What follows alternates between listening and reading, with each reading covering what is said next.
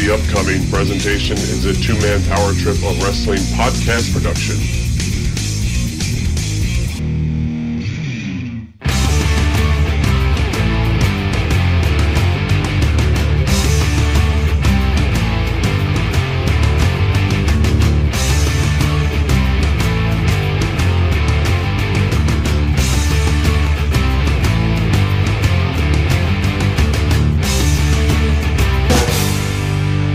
Right, let's get it rolling right here, right now. This is the new Generation Declassified, and you're listening to a brand new New Generation Declassified exclusively here on the two man power trip of wrestling's podcasting empire.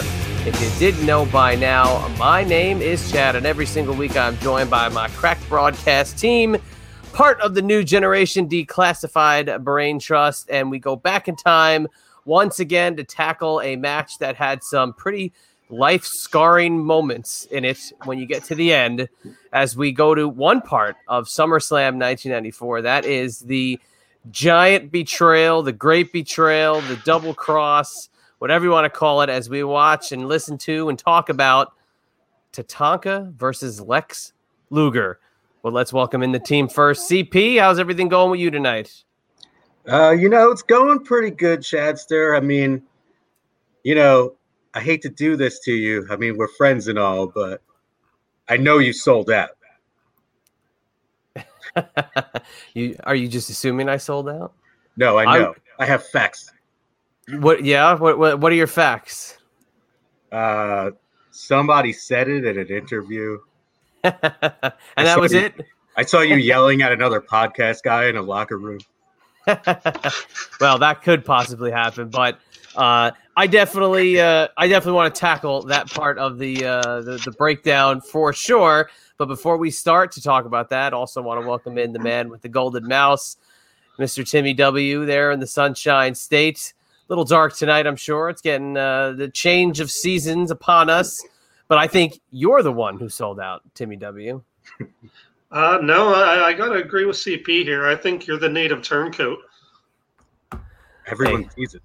Hashtag heel. What can I say? It's natural ability I got to uh, to play the heel, be the heel. I am the heel. Uh, but we're going to talk about a scenario where we didn't know who the heel was because this Lex Luger versus Tatanka match at SummerSlam '94 had one of the most confusing and compelling builds of any match from that time period. Uh, because we would take a guy like Alex Luger, who absolutely was the biggest star in the company the year before, and Tatanka, who was the giant baby face of all baby faces, undefeated for over a year. Uh, and these two titans would collide at the Summer Spectacular here, SummerSlam 1994, from the United Center in Chicago, the opening of the United Center in Chicago, uh, for a match that, on paper, and putting my 12, 13 year old hat back on from that time, did not understand why they were having this match. And I think that's the first question that we will tackle. CP, why were they having this match? Uh, that's a very good question, and I have no idea either. I mean, you uh, you have Tatanka, who who wasn't really a part of WrestleMania 10 and was kind of floundering around towards the end of his, uh, I guess, face run. Um, and then you have Lex Luger, who was a main event guy, as you mentioned, for a year. It seemed like he was going to be in a feud with Mr. Perfect, but then Mr. Perfect just kind of disappeared. And I guess they just didn't know what to do with either guy at the time. Yeah, I believe Tatanka was gone because around WrestleMania time because there was a personal matter that uh, that came to light. There was an incident in a hotel, and Tatanka, I believe, was a part of it. I don't want to say something out of school. I don't have the physical uh, uh, documentation there in front of me, but I believe that's why he was out of WrestleMania. Um, but Lex Luger, yeah, at WrestleMania is is basically in the co-main event, fighting for the chance to be in the main event against whomever the champion was going to be, uh, him or Yokozuna taking on Bret Hart. And uh, as that summer went on, the Million Dollar Man became a huge focal point of WWF TV. Not only was he interjected into this kind of out of nowhere storyline, he was also very busy with the Undertaker versus Undertaker storyline going on as well. So the Million Dollar Man, Ted DiBiase, back in January of 94 thrust into that top spot and into the two basically major non-title feuds going on in the company at that point. Yeah, what was going on through Ted DiBiase's brain where he had to just keep insisting that he had people as part of his clan that were major stars? What do you mean? In what in which way? it seemed like both Lex Luger and The Undertaker were almost were under a similar storyline almost like yeah. different parts of the card. He was just yeah, trying to weird. insist everyone that they were his guys. Yeah, it's very weird. Well, he's putting together a corporation. So at this point in 1994, we've got the, uh, the, the, the of course the association with IRS is continuing um, and the great association with Nikolai Volkov, which was just kind of another that could be a minor uh, little storyline we tackle at one point because that would be a fun episode. The trials and tribulations of Nikolai Volkov, who just randomly appeared in the crowd out of nowhere, um, and then uh, was apparently down on his luck and was purchased by the Million Dollar Man to basically be like a Virgil 2.0 and um, we would see him trade in his Soviet tights for a big black pair of trunks with a with a cent on it, not even a dollar sign. Poor Nikolai just got a cent on the side, but he would basically be the lead henchman there of the corporation for quite a while. And at the beginning of this uh, story unfolding, you know, we get to see a match here in front of us with Nikolai Volkov taking on Tatanka. But Tatanka, man, just again, what was going on with him? He disappeared. He's back, but he's throwing shade at, at Made in the USA Lex Luger, seemingly out of nowhere. He he just, despite how long he's been friends with him, he just knows he sold out. That's the whole thing. he believes Ted DiBiase over Lex Luger. and this all stems from, uh, I believe it was the King's Court was the first time this was brought up with Jerry Lawler and the Million Dollar Man where he basically, you know, they were alluding to a sellout. They were alluding to somebody was jumping ship uh, and joining the corporation. And as it unfolded, it was the accusation that Lex Luger was taking the dirty money of the Million Dollar Man, and it would unfold across many of the syndicated shows, many of the little talk shows they had at the time, like the Heartbreak Hotel, and it would be pitted Tatanka against Lex Luger, with Tatanka having this undenying proof Lex Luger was selling out. Literally, like, where the hell did this come from? There was not even a hint of it anywhere. No, it was it was nowhere before that. And uh, can I just mention something great about that King's Court? That is the uh, that King's Court was taking place in the Million Dollar Man's office and I it does not seem to be that impressive for the office of the million dollar man who has unlimited resources to purchase whoever he wants. Yeah, that was either probably a random like uh I'm sure the way the, the design looks, it looks like it's just a random office in Titan Tower that they must have done that, or it was in the production studio uh, right down the street from Titan Tower in Connecticut, and uh, a lot of those rooms look exactly alike. So I'm guessing that's what it was. They probably just kicked the guy from accounting out for ten minutes while they uh, while they did this uh, this little segment. But uh, you know the the Tatanka story is is interesting from basically the fact he was about as babyface as babyface was going to get. Just you know, a year before he had the the you know the cool red mohawk with the you know with the long hair and he had the you know the the headdress and he had the the, the great um, undefeated streak that went on for so long that you kind of felt like he was going to be in line for maybe that intercontinental championship maybe that top of the card spot not necessarily the world champ but a, a upper tier uh, babyface uh, very long feud with bam bam bigelow that that chronicled about a year. And um, you know, when he comes back, he's a little he's a little bulkier. He looks a little different. He lost the red streak, um, but it's kind of a different Tatanka that you were seeing. He's a little more aggressive, um, but still a baby face. And I, I, thought it was a cool dimension. I thought he came back with a kind of a different look and a little more modern than just you know the the Native American with the headdress and the makeup and all that.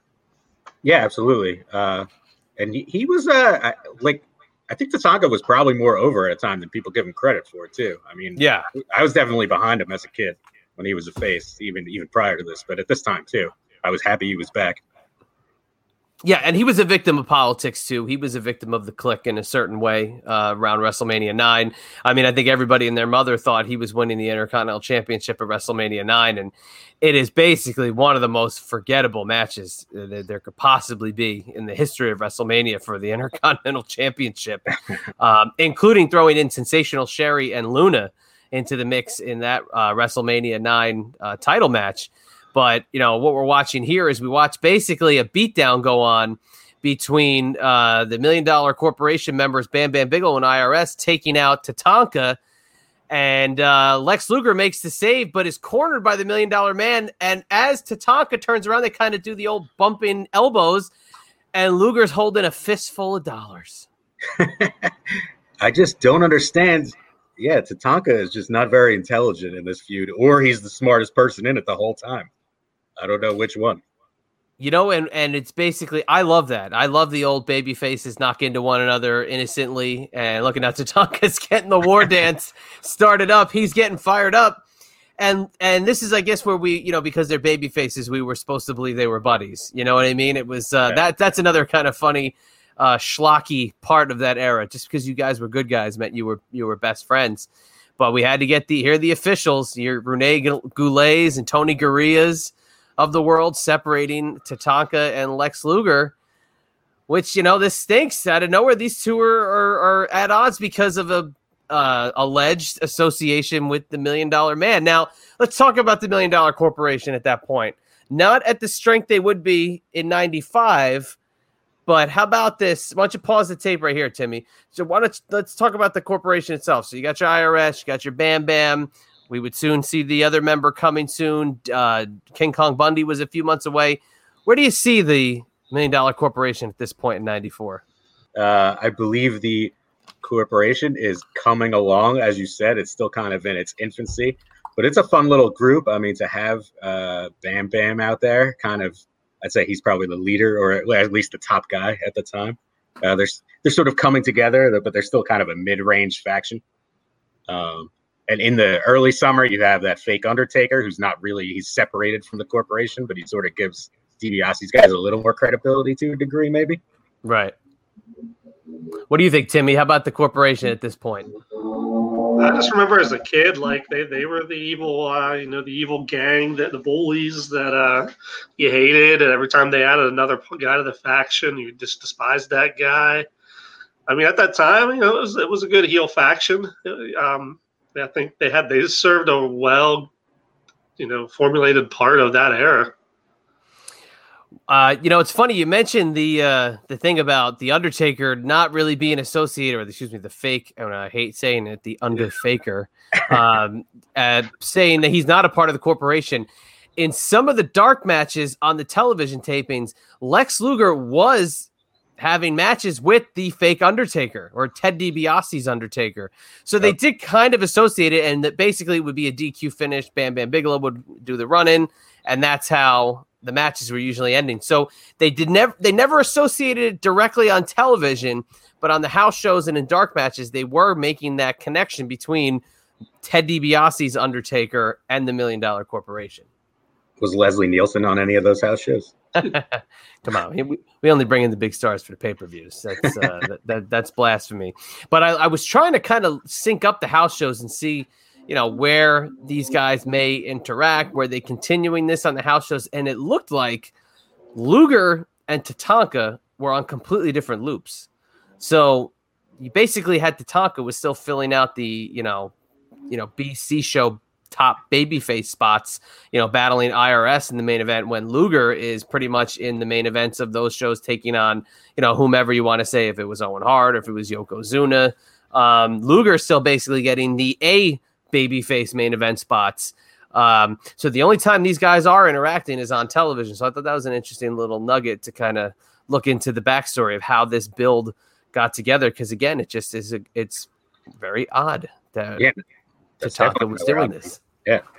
Yeah, it's another odd piece. You would think they would be intertwined and sort of getting I maybe having tag matches where they're getting in arguments during house shows, something like that, something where they're together. No, no, I'm looking at this even at Madison Square Garden here. You got uh, IRS defeating Tatanka in a strap match when Tatanka knocked IRS into the fourth and final corner. And Lex Luger's not on this Garden show. Main event: Bret Hart and Razor Ramon uh, defeating Owen Hart and Jim Neidhart. That's a hell of a main event. That's a great damn main event. Uh, but yeah, no Luger on that show. So they were on different loops, you know. And then you look a little bit further down the uh, the road. How about this? Omaha, Nebraska. That same day, Lex Luger defeats the Barbarian, subbing Nice. for Crush, with no doubt the you know the loaded forearm. I'm sure. Oh, absolutely, absolutely. And he's back to the barbarian. Yeah, for one night only, right? Um, now, how about Tatanka kind of evolving and talking a little bit more? You know, we heard like you know your basic kind of uh, Native American style promos. You know, the spirits. You know, the, uh, the the you know the the ghosts and the powers and the you know the the tribes and all that stuff. But now we're seeing Tatanka in a different light, and he's getting more mic time. So we think about Tatanka, you know, spitting on the mic a couple of times, and kind of you get to hear the real guy behind the uh, the Native American Tatanka. Yeah, and he, and he was okay. Like it's uh, it's it's more interesting probably than hearing uh the way he always talks prior. It just it was a little repetitive because it seemed like all he did was say "you sold out" uh, every time he talked for several weeks in a row. So back to the match that I had Timmy pause a couple minutes ago. Uh, this was the SummerSlam Spectacular, which you know are great little nuggets to the uh, SummerSlam build-up. It's also there was the, the March to WrestleMania, the Survivor Series Showdown, the SummerSlam Spectacular pitted Crush against Lex Luger, and basically a Million Dollar Man distraction led to Lex Luger getting the victory. And this was another just absolute, uh, you know, burn to Tatanka, and that he was pissed that DiBiase, uh, even though Luger, I believe, slapped the money out of his hands, it's still the distraction led to the victory, and uh, you know the the mounting evidence, if you will, uh, against Luger. Oh no, was or was it Crush that knocked the money out of his hands, and the forearm, which was a loaded forearm, led to the victory here. Man, Tatanka's case is mounting. I'll give it that. Yeah, I mean that's all the evidence you need right there. Uh, I mean, distraction from DiBiase, Luger gets the win. He's clearly in the corporation. Now, how'd you feel about the play-by-play and the color on these talking about Luger and Tatanka? Did you feel they were giving things away? Did you feel like they were playing it a little one-sided, or did you like the devil's advocate role, usually played by Vince uh, for the most part? Yeah, no, I don't. I don't think they gave it away though. I mean, it, it seems like uh, the shows where Macho Man was commentating, he was almost hesitant to not agree with Tatanka because he trusted him so much. so great. I'm sorry, that's just so great. That is like that. That's basically how I felt. That, that that's because I would sit there and I would say, why would we see Luger turn heel after we just watched this triumphant build to fight Yokozuna a year ago? Why? Yeah. Why would he be turning just like that for the money? It doesn't make any sense. He's the man made in the USA. This is the Lex Express. It ain't happening like that. But there it is, right there. You can't turn down that green. But there it is. And let's talk about SummerSlam 94, uh, a huge benchmark uh, pay per view. The United Center, the home of the Chicago Bulls, uh, sparkling new at this point, And I believe they were the first event held at this United Center. But here's a funny little nugget to the show is it's actually hosted by the Macho Man. So we'd see him depart a few months down the road, and he's just playing the host role on the on the show itself. And that sucks. I mean, that just that's that that stinks that this is Macho Man's last pay-per-view appearance is just holding a microphone in the entranceway and giving us a little backstory here and there and some comments. That that kind of sucks on the uh, the end of the Macho Man's WWF run. Yeah, absolutely. I mean, there's, you know, there's very few people better than the Macho Man, and he's probably one of the more entertaining commentary guys ever that doesn't really ever get talked about in that regard. Um, Yeah. But yeah, yeah, it's definitely not the best way for uh, him to have his last pay per view. Pause that video here. I almost wish that um well because I have to get my weekly Pettengill in here. Um well, great face by the way by the Toddster. Um you almost wish that they could have booked the Macho Man to have like Luger's back or something, just to have him involved in a match. Because if you've got the million dollar corporation on one side and you have what's happening, don't you think that what would happen at the end of the match would have an even greater impact if the Macho Man got decked? When the Macho Man got knocked out, I have a feeling it would have led to maybe a stronger heel run um, if you're taking out a beloved figure like the Macho Man instead of just having him on the outside. Yeah, no, that would have been cool. Or if uh, the Macho Man just happens to be broke and turns on somebody and then is wearing a cent shirt like Nikolai Volkov. Poor Nikolai. That was, and those suits. He had the same suit. He wore the same suit every week. Not, uh, and then he would trade the suit in for like the old, uh, like dirtbag style tuxedo T-shirt. So this poor guy would be wearing the tuxedo T-shirt tucked into his sense tights and it was uh, for a WWE Hall of Famer, a, be- a beloved, longtime uh, Federation era guy like Nikolai. It was uh, you got to think he really needed that uh, the money at that point. God rest your soul, Nikolai. You were a lovely man. That's uh, that's what I will say. I mean, he was a representative of the Soviet Union. Did he need an income, or did he just have an automatic income? I don't know these questions. That's true. That is very true. Uh, now, Timmy, you can hit the play button because I feel as if this visual right here is exactly the like the the epitome of this buildup is this backstage interview with the two of them, where you kind of see the, the they're they're not settled either one of them. They, they're both they they're they're playing this to the T and they're knocking it out of the park. And they did a WWF hotline poll. They give the results of the poll. And Tatanka is just shaking his head. He is not. he he is just can't believe 54% say that Lex Luger, yes, has indeed sold out. They believe Native American Tatanka, where 46% say no. And this is what Tatanka is hitting home saying, look, it's not just me crazy. I, these people believe in it too. I can't, you sold out, and I'm going to prove you sold out. And he's going to beat him in a match here at SummerSlam. And to me, this is just this this image and this backstage promo may be the best thing on SummerSlam. We also see the proof in the pudding that we just went over from uh, Tatanka, giving visual aids uh, to help us along. Yeah, no, that promo is awesome. I uh, I actually watched that like a little while ago, and I have I don't I haven't seen that in a bazillion years, but it was very entertaining. Tatanka's so serious about his accusations, and Lex Luger gets in his very defensive mode, but Tatanka runs through, you know, piece by piece exactly what happens, and it's fantastic. He's he's got his whole case as organized as could be. Let's also not like discount the fact. Oh, this is my favorite one where the kid's standing outside Luger's locker room, and DiBiase goes in with the bag. what is the kid doing back there? How the hell did the kid get into the backstage area? Like, somebody explain that to me. He, he used his money that uh, Ted DiBiase paid him when he kicked the basketball out of his hand. I bet you if we do a merch uh, part two, we would love to find out who bought the Lex Luger uh, red duffel bag that Million Dollar Man yeah. Ted DiBiase was holding. Timmy, what do you have? You have a duffel bag? You got a Luger made in the USA duffel? I wish I could say I did, but no, I, I missed out on that one. I would like a Lex Luger made in the USA fanny pack, though. You know that'd be pretty sweet. I got to be honest. The jacket he's wearing is pretty badass. I would wear the jacket. It's it's it's pretty sweet. I mean, it's white with the with, with the flag trim. You know, it's got his uh, his letters on the back. I, I think that you could probably throw that on WWE Shop and sell a couple Lex Luger made in the USA jackets around uh, you know uh, Labor Day, Independence Day. Look at that thing. That thing's sweet. I would totally rock that on the Fourth of July every year. I thought you were going to compliment the Toddster on his uh, his bow tie. so here's the classic Tatanka entrance. You know the uh, the rundown to the ring.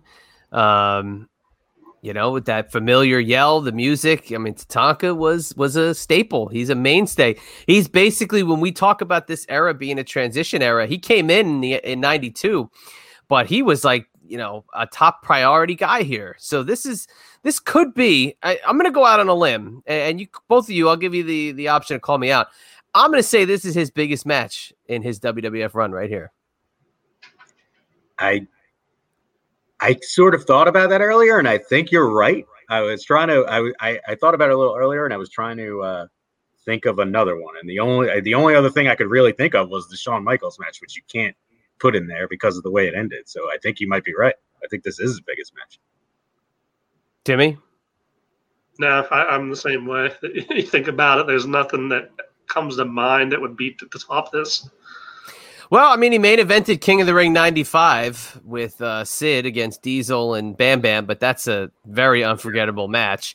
Uh, he had a really hot opening match with uh, Bam Bam at uh, the Royal Rumble in 94. Uh, so that was another one that you could kind of throw in there. Yeah, maybe, yeah. Some of those doink, maybe there's some of those evil doink matches back in the day, you know.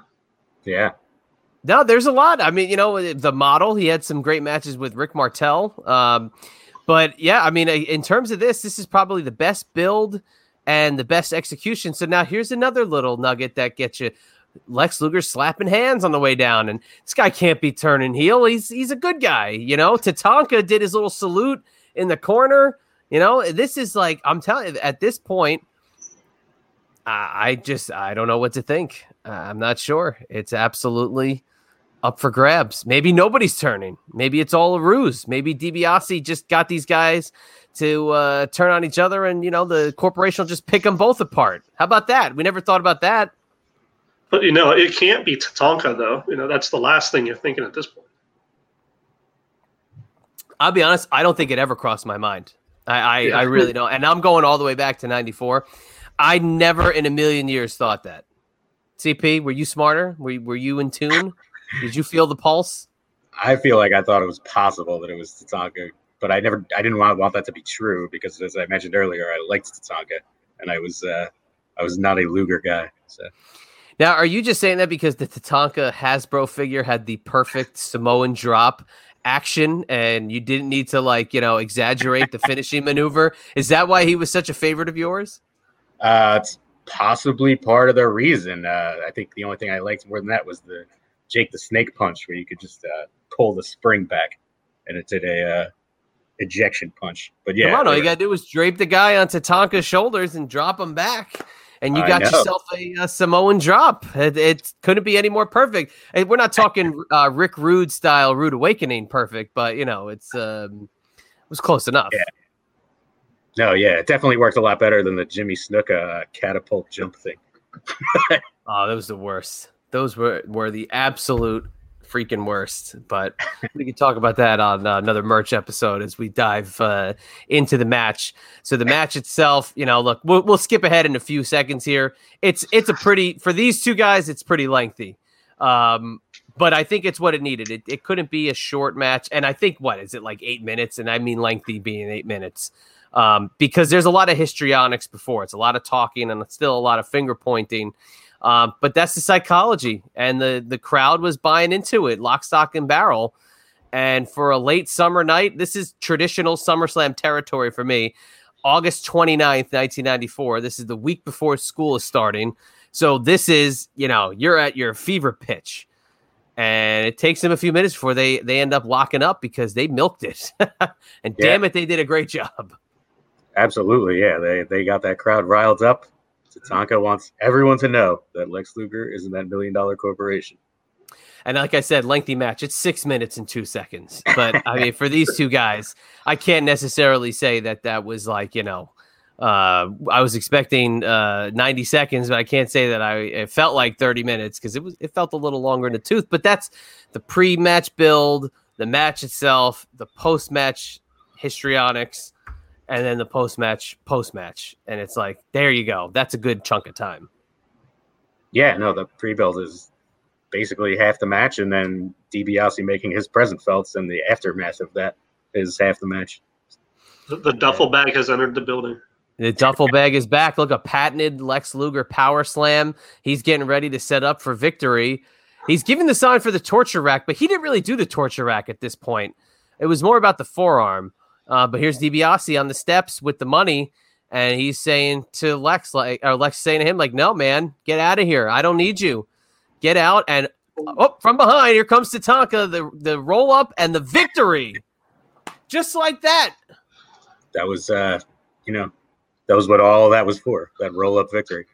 A roll up victory. Yeah, who would have thought that Luger could have been held down for three seconds following a roll up at that size? well, you but know, now. What are you gonna say? Yeah, I was just gonna say he was caught off guard. He was, and when you hit your head hits the back of the mat, man, you get stunned. So now this is great. The post match kind of like in each other's face, chest to chest. DiBiase gets in the ring, and you still at this point, Tatanka's got like a hey man, I had to do what I had to do to win the match kind of thing going on, and he's seemingly apologetic to Luger that had to end this way. And as Luger turns his attention back to DiBiase, you know, and he's he's pointing at him and just doing the "I don't need your money" speech, and he kicks the duffel bag, and he ki- hits the money, and then all of a sudden, wham from behind, and I swear to God, I did not see this coming at all. To this day, I still get like a pop because I did not see it coming. Tatanka has turned heel. The crowd is stunned. They're all stunned. The 48. And, and, uh, Vince and Lawler on commentary selling it like a million bucks. And here comes the first Samoan drop. He gives him a number of them. Oh my God. So perfectly pulled off. Why Tatanka? Why? I, I, swear it's it makes me just go back to being 13 years old and and going nuts, thinking, how in God's name is he gonna be a bad guy? It does. It's just, it is such a fun beatdown too. He's going into his he gives him two Samoan drops, his chops, his kicks. I mean, he's just uh, giving him all the Tatanka stuff, and he's not stopping. Look at this, putting the boots to him. DiBiase standing on in admiration and appreciation. And it seems like now, like we said, you know, you got Bam Bam, you got IRS, you know, you got Nikolai, you'll have Bundy in a few months, and now you got Tatanka. So right here on this show, it there's the hug. Oh my gosh, that makes me sick, Tatanka. But you're building uh, a little a little faction that would get stronger and stronger, and it's like this was the spot for Tatanka to take a top heel position I mean, look at this. You got Vin, look at Vince's reaction. Classic Vince. Lawler's laughing. I mean, done to absolute perfection uh, on a huge show like SummerSlam. Kudos go to everybody involved. No, yeah, I mean, it was definitely uh, this one moment was definitely pulled off great. Uh, just and he's just Tatanka just continues the beatdown. This is a he is as heel as heel can be in this moment.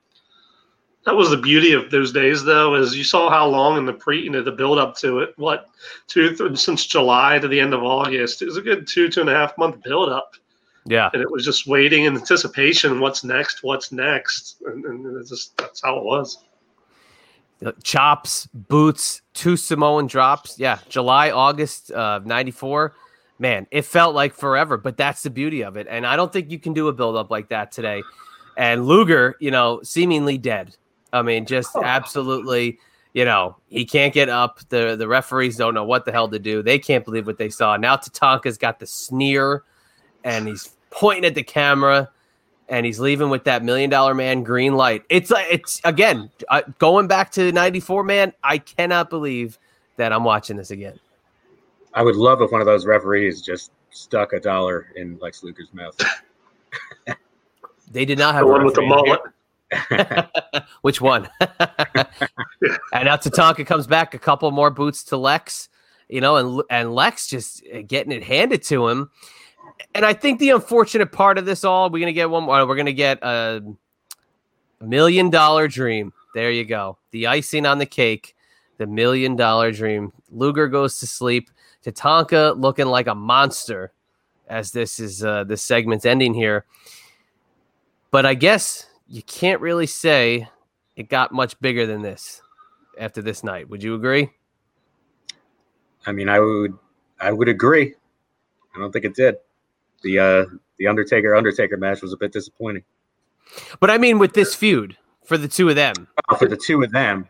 You got uh, this hot hot start, this 2 yeah. month build, and I got to say after this it's right down. It's just yeah, it's, it's all tag teams and then mid card and that's it. Yeah, and then they get to, to have like two random matches in 1995.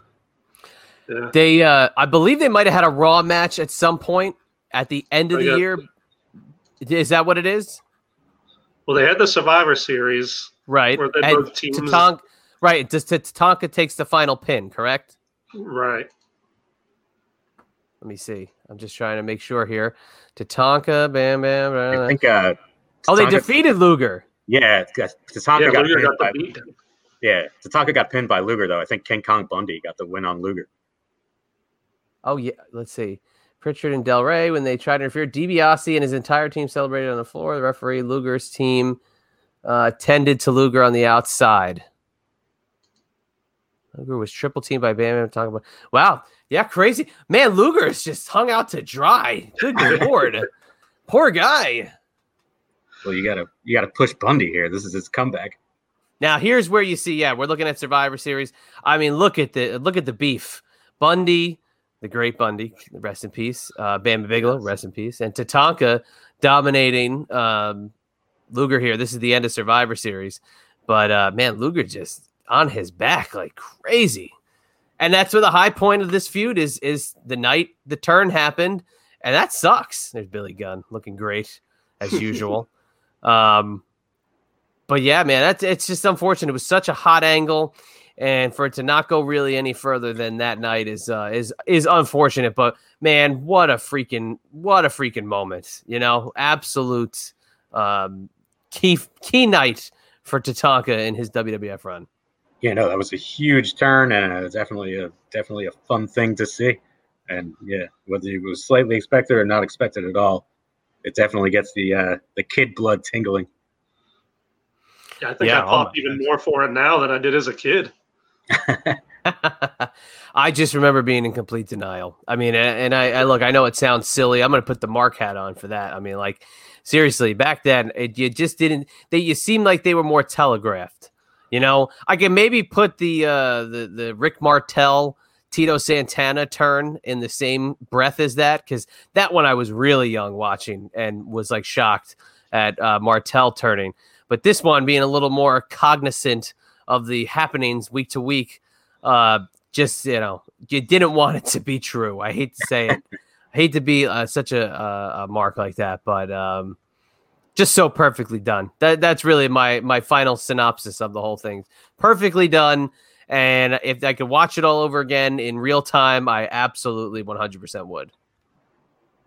Yeah, what's interesting is I think Tatanka, one of his biggest moments after the SummerSlam match might be just getting to come out as, you know, the million dollar corporation Tatanka for the first time. There was a Raw where he came out yes. of a limo in a suit and it was like very NWO ish, pre NWO, especially yeah. with DiBiase there. But it was just. Yeah, yeah I, I think it, it kind of went along with uh, a WWF magazine. It was either the cover or the cover story where he was, you know, in the suit with DiBiase and they're holding the money and they're laughing and and you know, I kind of like I take it back to, and I don't know if they really made this direct correlation, but I mean, were they trying to go for like the quote sleazy, like Native American casino style Native Americans, you know, and no shade. I'm not saying that in my context or point of view, but I'm just, you know, you, you think of the portrayal in movies and television of the Native American casinos. Like, were they going for that style of heel, the greedy, you know, I don't know, bad guy, pretty much. You know what I mean? You think of like a Chuck Norris movie or T- Walker Texas Ranger style. You know what I'm saying? Yeah, no, absolutely. I mean, he, he does kind of come across that way as you describe it. It's the, you know, obviously the total opposite of the, you know, friendly babyface Native American style character that he was playing before. So that makes sense. What do you think of that kind of character overall? Are you a fan of the, you know, the Native American, your Chief Jay Strongbow, you know, Tatanka, the, that style of, I, I, mean, I guess you could say gimmick. It's 100% never going to happen again because it would be absolutely uh, seen in a negative light. Um, but do you think, were you a fan of those? You think those, uh, those gimmicks stay over? Um, yeah, I mean, you certainly can't really run one of those today, although Tatanka was truly Native American, or he had, or half Native American, or something. I believe. Correct? Or am I wrong about that? No, he was. Yeah, no, legit. Yeah, yeah no, he was. Uh, I believe a Lumbee Indian. Yeah, because Chief Jay is like Italian, right? Yeah, Chief Jay, I'm a complete. Yeah, absolutely, uh, one hundred percent. But yeah, um, I think you can. Uh, yeah, I, I enjoy over the top character gimmicks, but yeah, I don't know if they can get away with uh, a lot of those today. I, think that's why I kind of liked him more in the second iteration when he came back because I, I, didn't really love the headdress and the red scalp and all that. I didn't. That wasn't really my cup of tea. I liked him more when he was wearing just you know, like the uh, kind of like the fringe attire, and you know, um, again, there's a little more bulky. Uh, I like that version of Tatanka more, kind of the lead up to this uh, this turn. I like that version more than the traditional, you know, Native American style uh, character. Just the, I don't know, it never got me. I was never like a karate guy. I when Ricky Steamboat when I was a kid, I never liked Ricky Steamboat because I never liked the karate actions that they had him do. And then I saw him in WCW, and I was like, well, why wasn't he like this in the WWF? Because he's awesome. And uh, I I don't know, those things never really translated well with me. But he's got to Um, be a dragon. Yeah, exactly. I hate it, but when he was breathing fire, oh my god, I thought that was the lamest thing. and that's just like a te- that's even younger than watching Tatanka Luger. I thought I was so lame.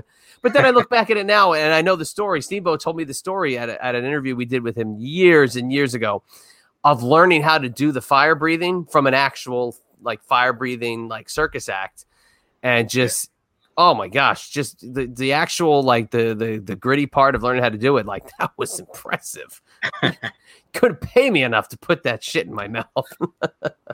Well, he brought that with him when he went back to WCW, right? Wasn't he doing Yeah, that? oh, you had to. Yeah, you had to. You had, absolutely had to um, at that point because they need WCW needed a uh, a little glitz and glamour and that Vince McMahon influence.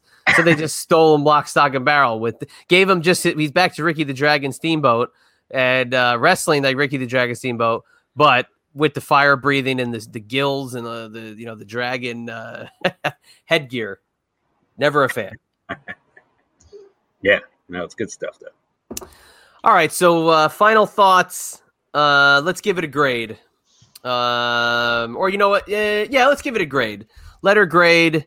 Uh, the build, the match, the post match, and also factor in where the, the feud would go in your final grade. What do you give uh, Tatanka, Lex Luger, SummerSlam '94?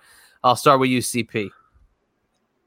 Ah, it's another tough one. Uh, if it's one overall grade, I guess I'll give it like a five. But I mean, again, like, a letter. I said a letter grade. oh, what you throwing me off? This is not what we've done before. I bet I said a letter grade this time. Okay, so do we have pluses and minuses? Yes, you use plus and minus as much as you need to. I'll give it a C with no plus or minus. Uh, I I would give literally like the the build up and the turn. If I could just like comp like encompass that section, I'd probably give it like an eight A minus. But it's Yeah.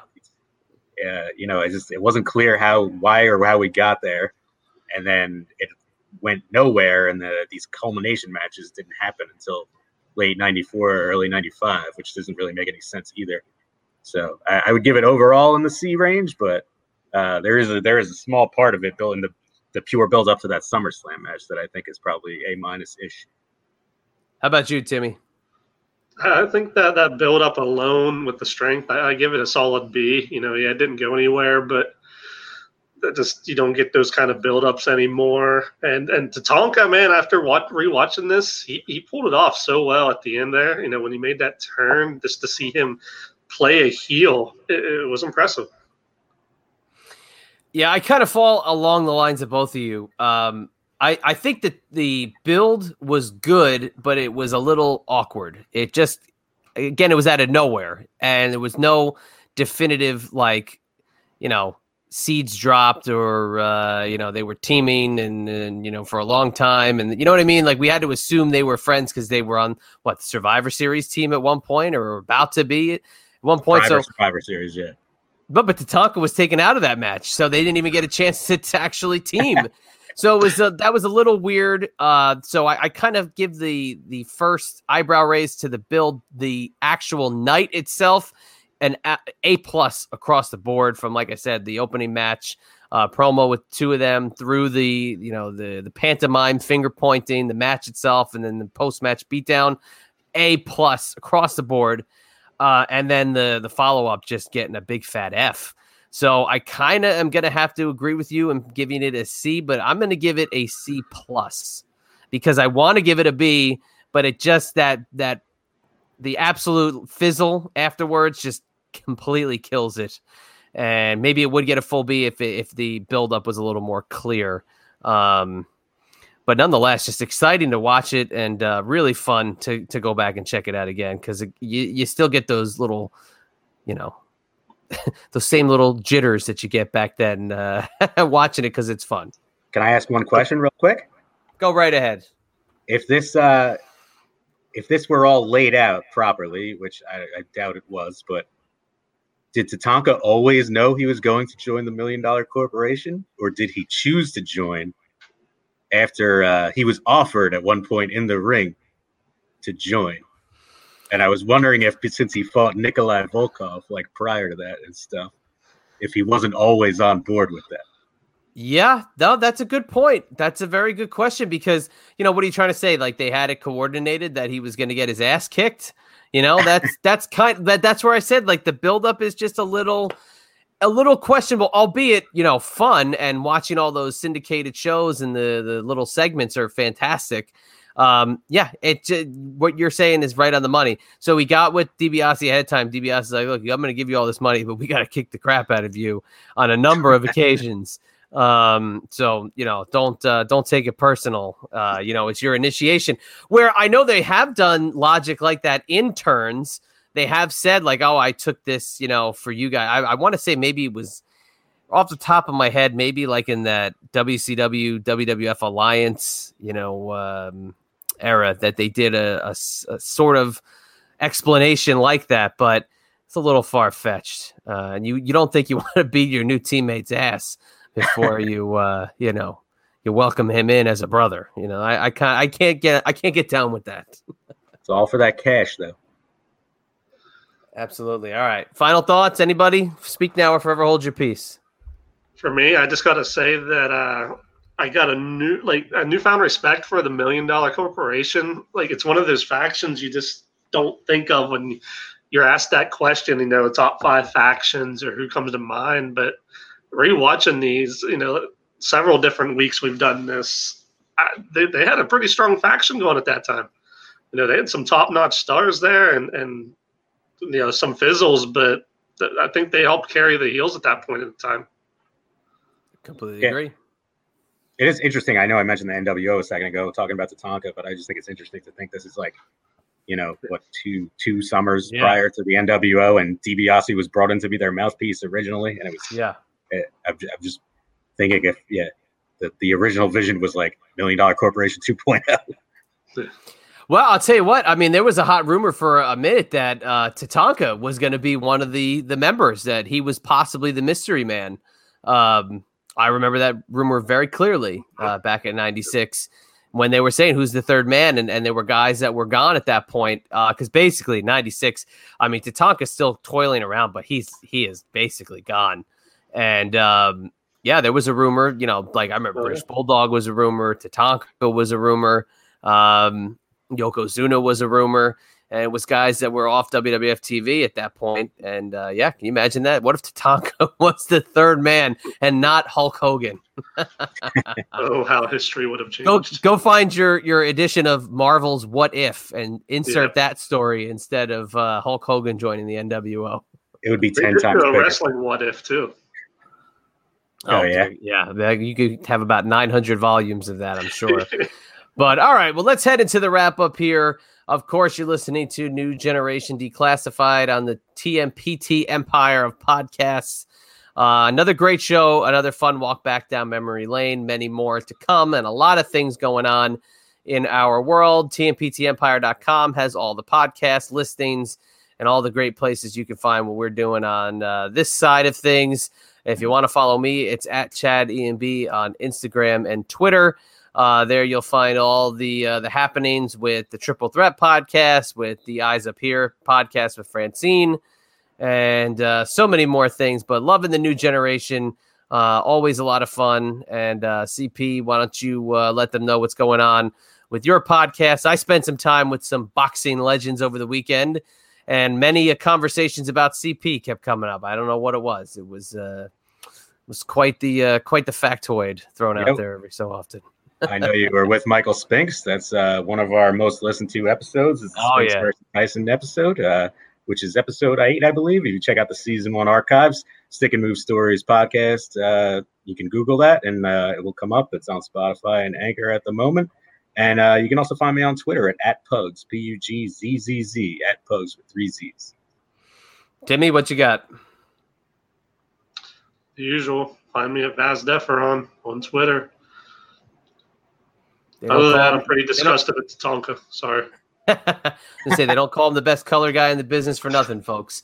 Um, yeah, another great episode, guys. Thanks so much for tuning in. And again, keep the comments coming. Literally, smile on my face every week with each new comment. I sent a couple uh, out this week that we got. It was uh, it was great to hear, and I appreciate it. Uh, so for Pugs with seven Z's and Mr. Vasteferons, this is the Chadster. We will catch you next week right here on New Generation Declassified. Don't you dare miss it. Thanks for listening to the two man power trip of wrestling. What the world is downloading.